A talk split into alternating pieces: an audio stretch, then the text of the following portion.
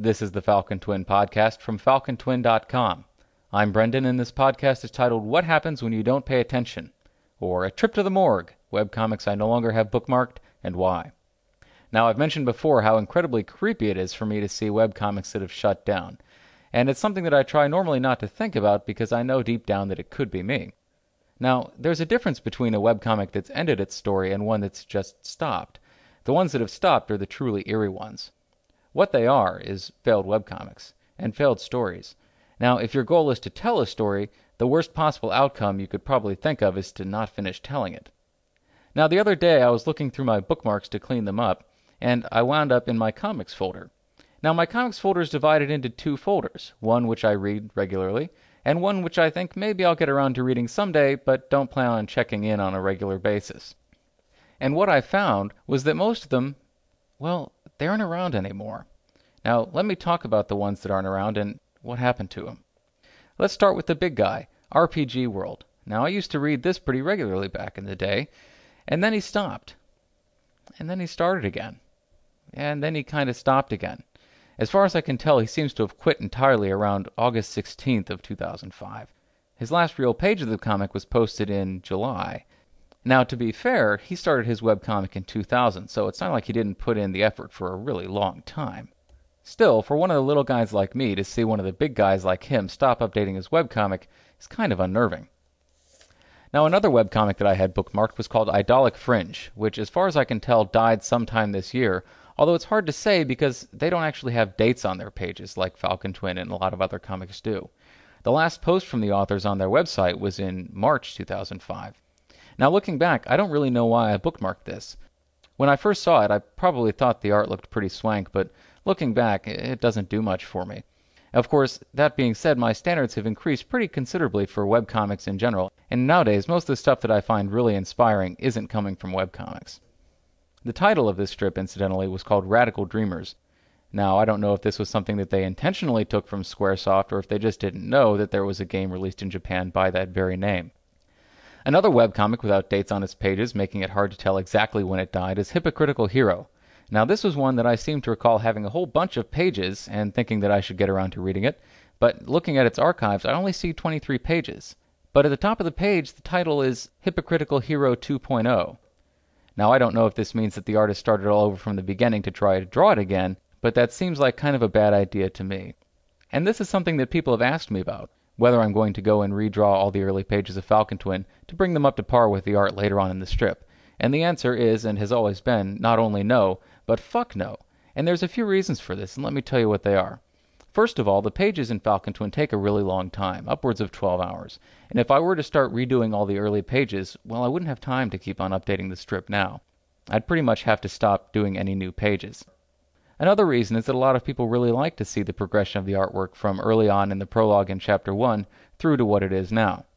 Another reason is that it's a vicious circle. By the time that I finished redrawing all the artwork, my art would have improved, and the last two people still reading would say, hey, why don't you go back and draw all that art all over again? And finally, as far as redrawing all the art goes, I personally can't think of anything less enjoyable and fulfilling as a creator than doing the exact same pages all over again. Now, as far as Hypocritical Hero goes, I remember that they actually had a pretty good grasp on manga shading and tone use, and their style wasn't too bad either. But like I said, these days, it doesn't do too much for me. Another thing that makes it hard to tell exactly what happened to this comic is that the navigation, well, it doesn't seem to be there. You can go into the archives, and if you load up one of those pages, there are forward and back buttons, but on the front page, there's just a comic, and you can't go back, and you can't go forward, and you can't go to the first page. Speaking of going back and redrawing everything all over again, I took a look at Riemann Mythology while I was going through my bookmarks. This is another webcomic that I've had bookmarked for a long time, and I thought the art was really great. Also, the Alpha Shade guys really liked it and recommended it highly. As far as I can tell, it's stopped now as of sometime in August, and the artist is going to start over from page one. Well, I wish her the best of luck, as she certainly seems a whole lot more determined than most. She's put out quite a bit of material, and maybe she'll be able to pull it off. I still have this one bookmarked, and I'm hoping for the best for her.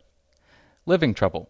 Now, if I remember correctly, this one started in around the same time frame as Falcon Twin did, and I bookmarked it because some of the pages looked really good. Not all of them, but there were a few that were really impressive. I, of course, meant to read it and then forgot to get around to it, but when I went to look the other day, I remembered that this comic was hosted on Drunk Duck. Oops. Now, for those of you who don't know or are listening weeks, months, or years later, Drunk Duck died completely about a week ago, and the comics hosted there have been scattered to the winds. Now, this was not something unexpected, as Drunk Duck had been having problems for a long time, which goes to prove my point that if you want something done right, you really have to do it yourself. And I mean this. If you're going to do a webcomic, get your own hosting. It's $6 a month, and it's only about $8 a year for a domain name, and you can do it the right way. Once you've got your domain and hosting, hit Google, look for iStrip, look for ATP Autosite, or go professional, get a copy of Nucleus CMS, or Text Pattern, or WordPress, all of which are available for free, and all of which could be customized with relatively little work to run your webcomic. What do you get in return? Well, you get people who are making a living off of keeping your site up and running. So they'll probably be more dedicated to keeping your site up and running than someone who's just doing it as a hobby in their spare time.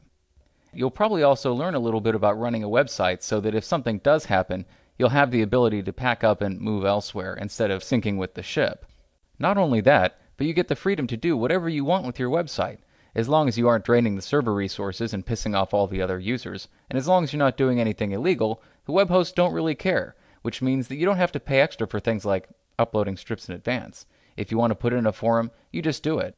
And if you want to do a podcast, you just do that. You don't have to be at the mercy of someone else. And I'm a firm believer that the fewer people you give the option to fuck you over, the better. So, all this to say, Living Trouble, well, I don't know where it is anymore. And as far as I can tell, it's kind of vanished off the face of the planet. They don't even have an entry in the Drunk Duck forums that are what passes for their website anymore. Finally, I should briefly mention Sterling. The artist of this comic was on Rocketbox about the same time that I was starting Falcon Twin.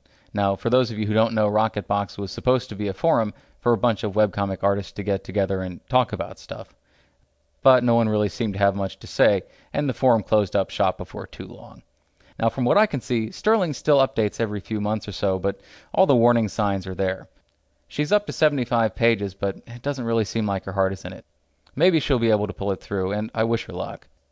Now, while I was planning for this podcast, I was debating whether or not I should even talk about this, because I'm sure that a lot of people will think that I'm bagging on other comics, and someone's probably already offended, stopped listening, and is sending me hate mail as I speak.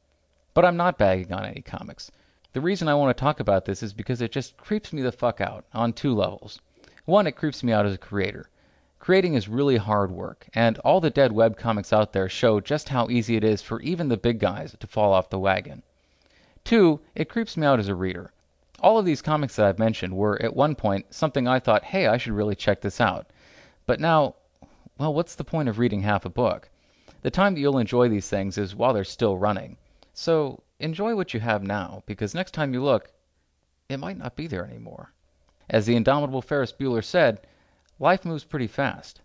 If you don't stop and look around once in a while, you could miss it. Happy holidays from Falcon Twin.